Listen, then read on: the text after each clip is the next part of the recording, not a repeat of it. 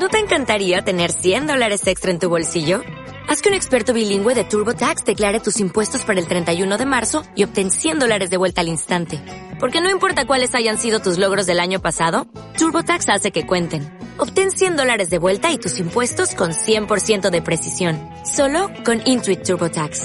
Debes declarar para el 31 de marzo. Crédito solo aplicable al costo de la presentación federal con TurboTax Full Service. Oferta sujeta a cambios o cancelación en cualquier momento.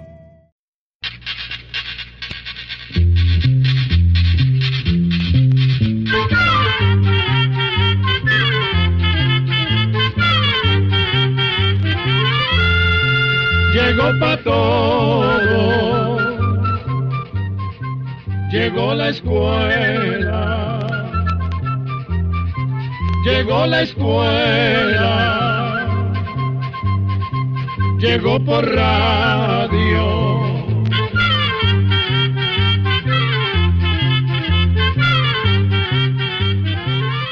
Hace más de medio siglo iniciamos con ustedes una maravillosa experiencia. Con placer presentamos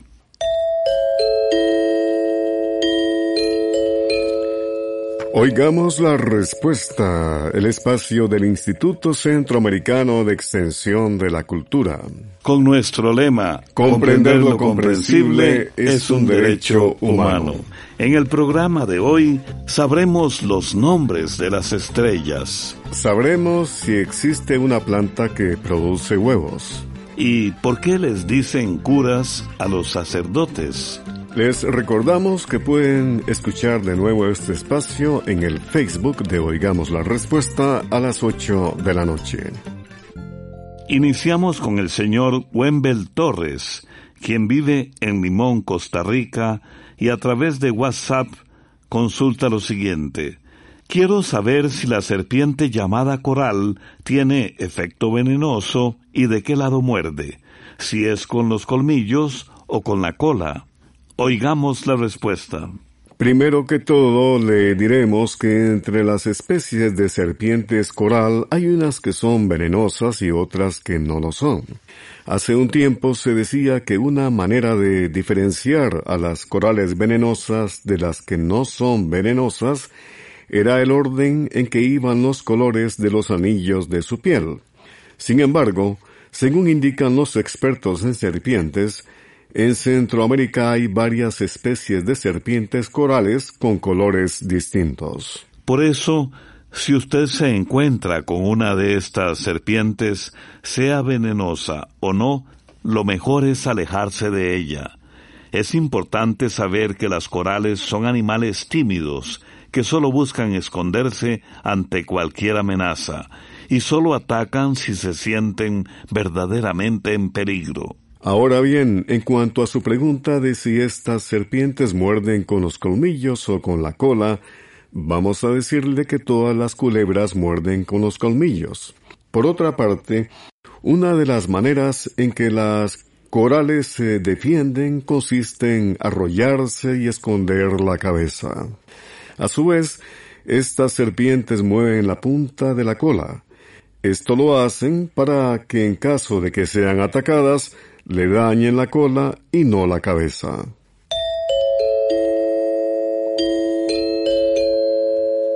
Desde Punta Arenas, en Costa Rica, recibimos la pregunta de un amigo oyente que dice así. ¿Con qué otros nombres se conoce el tiquisque rosado? ¿De dónde es originario? También deseo saber cuántos meses se calcula que llevan para producir el tiquisque. Oigamos la respuesta. El tiquisque es un tubérculo o raíz comestible al igual que la yuca, la papa o el camote. El tiquisque es nativo de América, posiblemente de la zona de las Antillas. También era conocido desde México hasta Brasil. En estos lugares se consumía el tiquisque mucho antes de que llegaran los conquistadores europeos a América. En Costa Rica se le llama tiquisque a esta raíz, pero recibe nombres distintos en otros países. Por ejemplo, se conoce como yautía en Guatemala, quequisque en Nicaragua, quiscamote en Honduras, otoe en Panamá, malanga o Macal en las Antillas, Malangay en Colombia y Ocumo en Venezuela. El tiquisque, ya sea blanco o lila, contiene sobre todo carbohidratos o harina que dan energía. También tiene pequeñas cantidades de proteínas y de vitaminas B y C y minerales, como calcio, fósforo o hierro. Además, el tiquisque tiene bastante fibra, y la fibra es muy importante porque ayuda a la digestión y evita el estreñimiento. La planta de tiquisque tarda entre 9 y 11 meses para desarrollarse por completo. Cuando las hojas de la planta se vuelven amarillentas, es el momento de la cosecha. La mejor época para la siembra del tiquisque es el comienzo de las lluvias. Pero si se tiene facilidades de riego, se puede sembrar en cualquier momento del año. De Susana Vaca cantautora de Perú, hasta la raíz.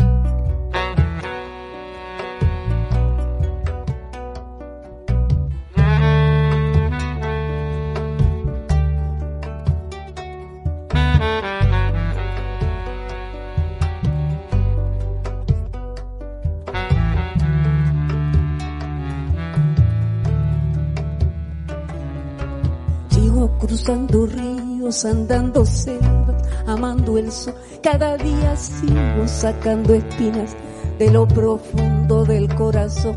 En la noche sigo encendiendo sueños para limpiar con el humo sagrado cada recuerdo. Cuando escribo tu nombre en la arena blanca con fondo azul, cuando miro al cielo en la forma cruel de una nube gris, aparezcas tú una tarde subo una alta loma, mire el pasado, sabrás que no te he olvidado. Yo te llevo dentro hasta la raíz y por más que crezca vas a estar aquí. Aunque yo me oculte tras la montaña y encuentre un campo lleno de caña, no habrá manera, mi rayo de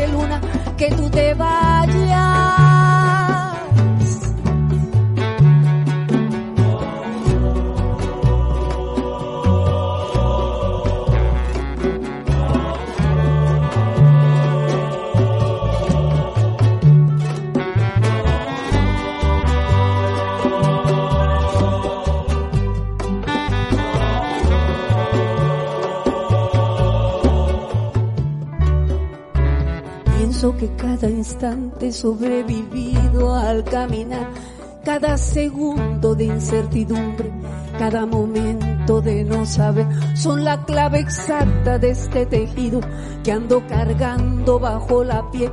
Así te protejo, aquí sigues dentro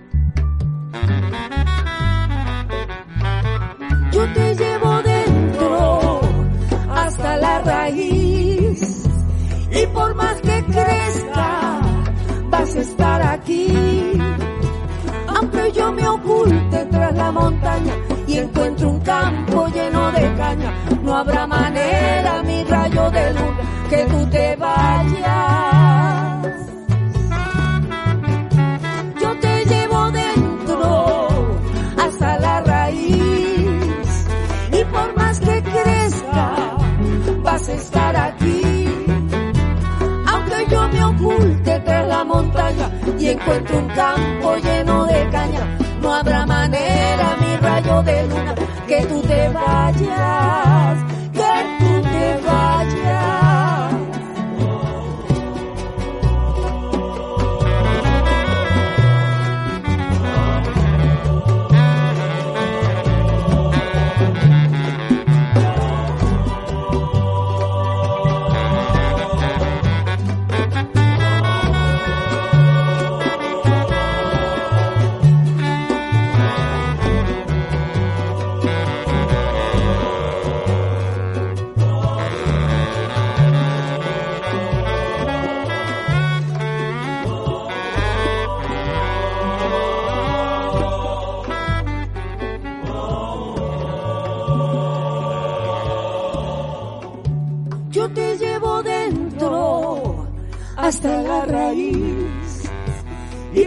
Que crezca, vas a estar aquí. Aunque yo me oculte tras la montaña y encuentre un campo lleno de caña, no habrá manera, mi rayo de luna, que tú te vayas, que tú te vayas. Envíenos sus preguntas al apartado 2948-1000 San José, Costa Rica. También nos puede contactar al correo electrónico isq.org o encuéntrenos en Facebook como Oigamos la Respuesta. Regresamos con nuestros estimados oyentes. Aquí está la consulta del señor Rodolfo Ricardo Martínez López, nos ha enviado un WhatsApp desde la provincia de Alajuela, en Costa Rica, y nos pregunta, Quiero saber si es cierto que existe una planta que produce huevos. Escuchemos la respuesta. Le vamos a contar a don Rodolfo y a nuestra audiencia que la planta que aparece en la fotografía que usted, don Rodolfo, nos envió, sí existe y se conoce popularmente como la planta ponedora o planta de huevos, porque sus frutos parecen huevos de gallina. Le diremos que esta planta es de la misma familia de la berenjena, el chile y del tomate. Pero a diferencia de ellos, el fruto no se puede comer. La planta de huevos produce unas pequeñas flores de color violeta y después se forma el fruto que realmente parece un huevo de gallina de color blanco, pero al pasar los días esos frutos se vuelven amarillos. Esta planta puede llegar a medir un metro de alto y crece mejor en lugares donde recibe mucha luz. Por su llamativo aspecto, la planta ponedora o planta de huevos es muy buscada para decorar jardines. El señor Rubén Mora Gutiérrez vive en Playa Bonita, Limón, Costa Rica. Dice lo siguiente, quiero saber si las estrellas tienen nombres y deseo saber su historia. Oigamos la respuesta. Primero que todo, le diremos que las estrellas son inmensas bolas de fuego ardiente. Los materiales que las forman arden y producen luz y calor muy fuertes. También le contamos que el Sol mismo es una estrella y es la que se halla más cerca de la Tierra. Todas las estrellas que podemos ver a simple vista pertenecen a un conjunto de estrellas o galaxia llamada Vía Láctea. En esta galaxia están el Sol, la Tierra y todos los astros llamados planetas que dan vueltas alrededor del Sol. Pero no estamos solos en la Vía Láctea, pues los científicos han calculado que solo en esta galaxia hay unos cien mil millones de estrellas. Y cada una de esas estrellas viene siendo como un sol, que además podría tener planetas girando alrededor, tal y como ocurre con nuestro sistema solar. Según dicen los científicos, cada día que pasa nacen y mueren estrellas, pero las estrellas no mueren de un momento a otro, sino que tardan millones de años en hacerlo. Poco a poco van gastando su energía y se van apagando y volviendo cada vez más frías. Así, llega el momento en que se apagan por completo y se convierten en un astro oscuro y sin vida. Pero también se dan casos de otras estrellas que cuando ya se van apagando hacen una gran explosión y se destruyen completamente. Vamos a contarle que desde la antigüedad los astrónomos que observaban el cielo le pusieron distintos nombres a las estrellas y a las constelaciones que iban descubriendo. Las constelaciones son grupos de estrellas que forman figuras en el cielo. A unas las llamaron según los nombres de sus dioses, otras tenían nombres de animales o de otras formas u objetos que ellos imaginaban en el cielo. También las nombraron según las letras de su alfabeto, como es el caso de los griegos que llamaron alfa o beta a algunas estrellas. Conforme la ciencia avanzó y se inventaron los telescopios, fue posible descubrir más astros en el cielo. Actualmente hay una asociación internacional de astrónomos que se encargan de ponerle nombres a las estrellas que se van descubriendo.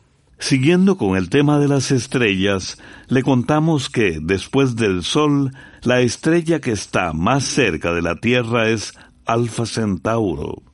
Alfa Centauro forma parte del grupo de estrellas que se conoce como la constelación de Centauro.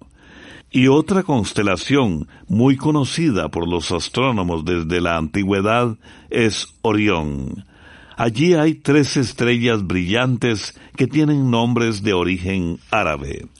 Esas tres estrellas son Anilam, que significa collar de perlas, y Alnitak y Mintaka, que significan cinturón. A estas estrellas la gente también les llama los tres reyes magos. Y ahora amigos y amigas, viajamos a Colombia en nuestra ruta musical. El amor se conforma de amor, caricias, sueños y mucho más.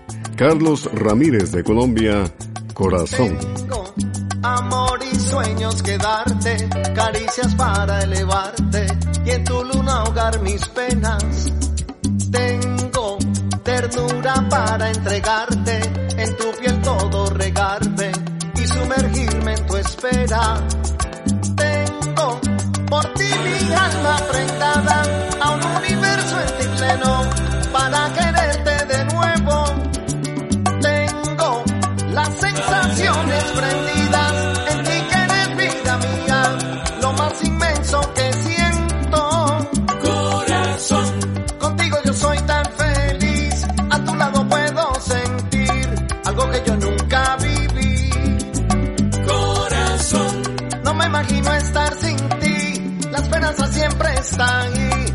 ya no puedo seguir.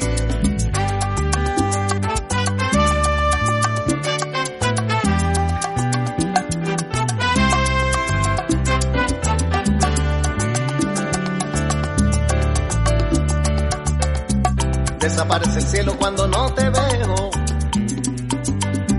Y si te siento vida ya no siento miedo, no, no, no. Todo es vacío y pienso que de nuevo quiero de ti. De ti para siempre yo ser feliz. Corazón. Te daré lo mejor de mí. Me llenaré de amor en ti. Sin ti no podré continuar. Corazón. No me imagino estar sin ti. La esperanza siempre está ahí. Sin ti no vuelvo más a amar. Desaparece el cielo cuando no te veo. Te siento vida ya no siento miedo, no, no, no. Todo es vacío y pienso que de nuevo quiero de ti. De ti para siempre yo ser feliz. Corazón. Te daré lo mejor de mí. Me llenaré de amor en ti. Sin ti no podré continuar. Corazón. No me imagino estar sin ti. La esperanza siempre está ahí. Sin ti no vuelvo más a amar.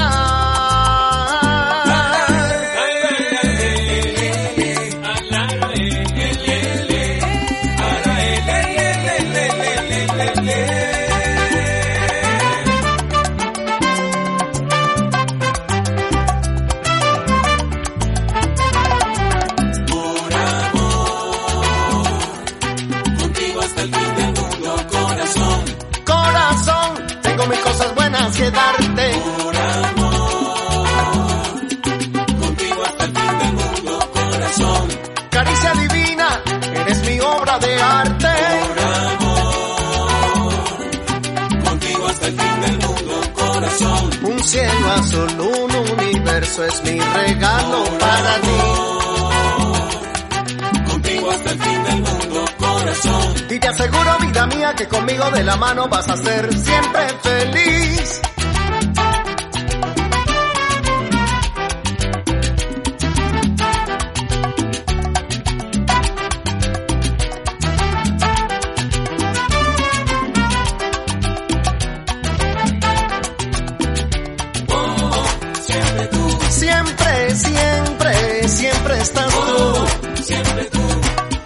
Siempre estás en mi mente. Oh, siempre tú. En mi corazón solo hay un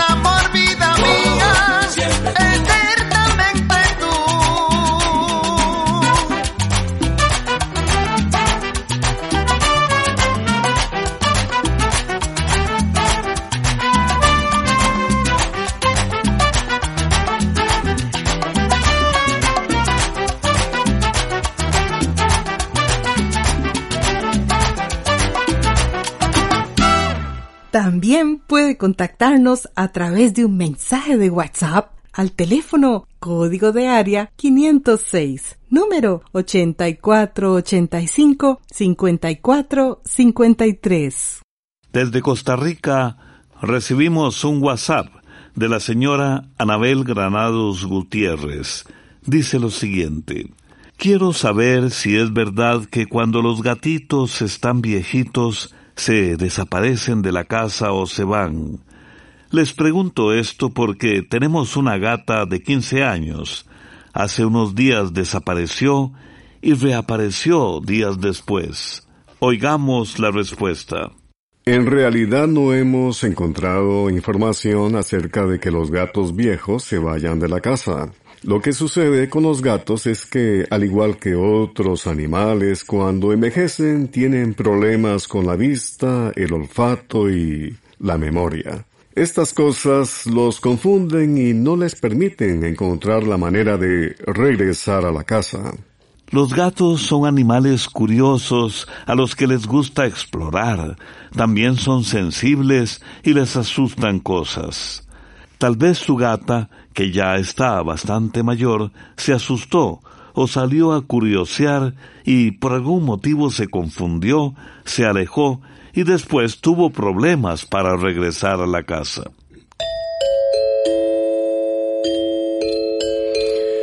A través de diferentes emisoras en Centroamérica y más allá y otros medios de comunicación, oigamos la respuesta. Quiero saber si lavarse la cara después de leer es malo para la vista. Consulta de la señora Ana de la Paz Merino Romero, que nos pregunta desde San Luis Talpa, El Salvador, a través de su correo electrónico. Escuchemos la respuesta. No existe información que diga que lavarse la cara después de leer sea malo para la vista. Sin embargo, aprovechamos su pregunta para comentarle que sí hay otras cosas que sí pueden dañar la vista. Por ejemplo, ponerse sin necesidad gotas para la vista de las que venden en las farmacias y en los supermercados. También puede producir daños a la vista restregarse los ojos con mucha fuerza o hacerlo a cada rato. Asimismo, leer bajo el sol directo o al contrario, leer con poca luz también puede dañar la vista. Igualmente puede afectar la vista usar anteojos, que no sean los adecuados y no protegerse los ojos con anteojos especiales cuando se trabaja con madera, cemento y otras cosas. El polvo o astillas que sueltan esos materiales podrían meterse en los ojos.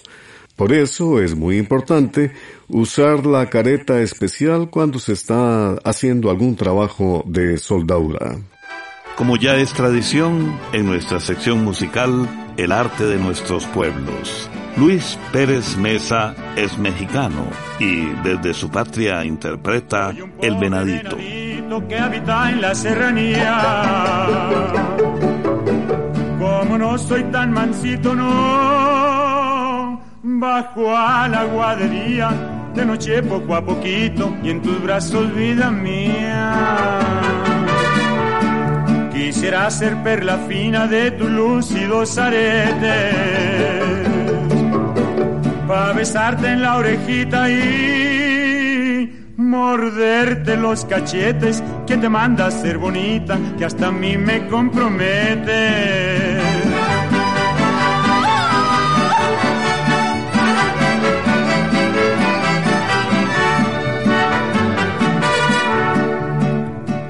Quisiera ser perla fina de la corona de España.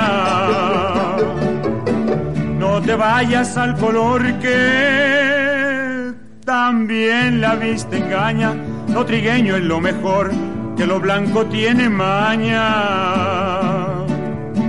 Le pregunté a una bonita que si me lavaba el paño.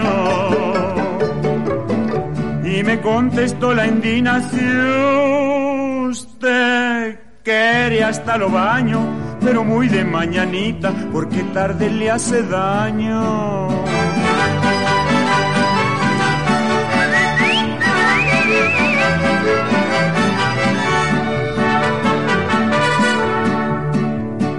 Me subí al cerro más alto para divisar los planes, donde riscan aguilías, no rifan los gavilanes y las naguas amarillas, aunque se pongan olanes.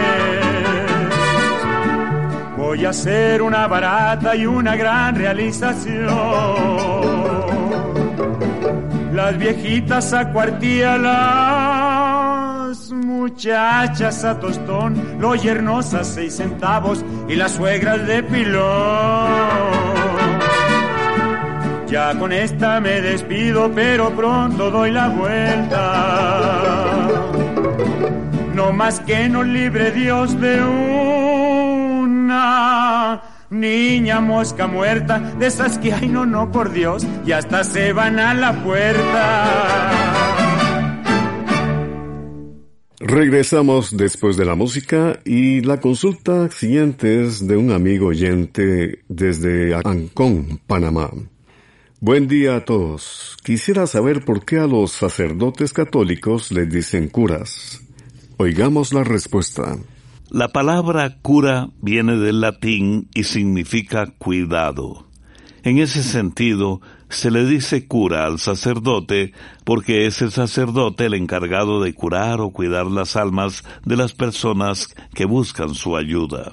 De igual manera, al sacerdote se le dice padre por su condición de guía espiritual de los fieles católicos que pertenecen a una parroquia o comunidad religiosa.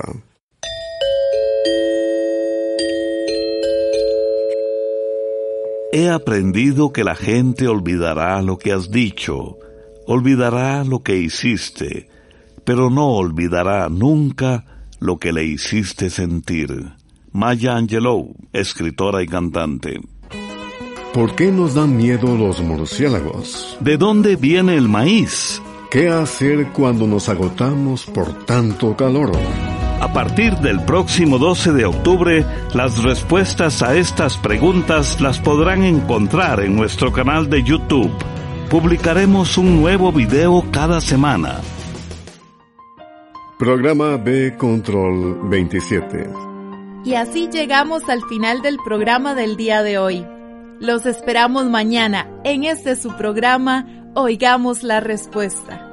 Mándenos sus preguntas al apartado 2948-1000 San José, Costa Rica. También puede enviarnos sus preguntas al correo electrónico isq.org o encuéntrenos en Facebook como Oigamos la Respuesta.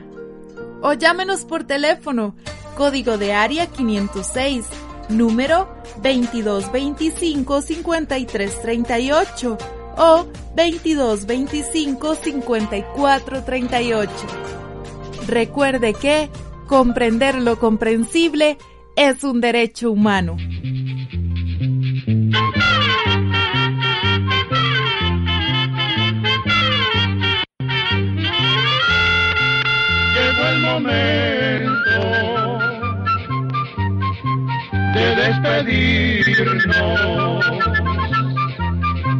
Se va a la escuela, se va cantando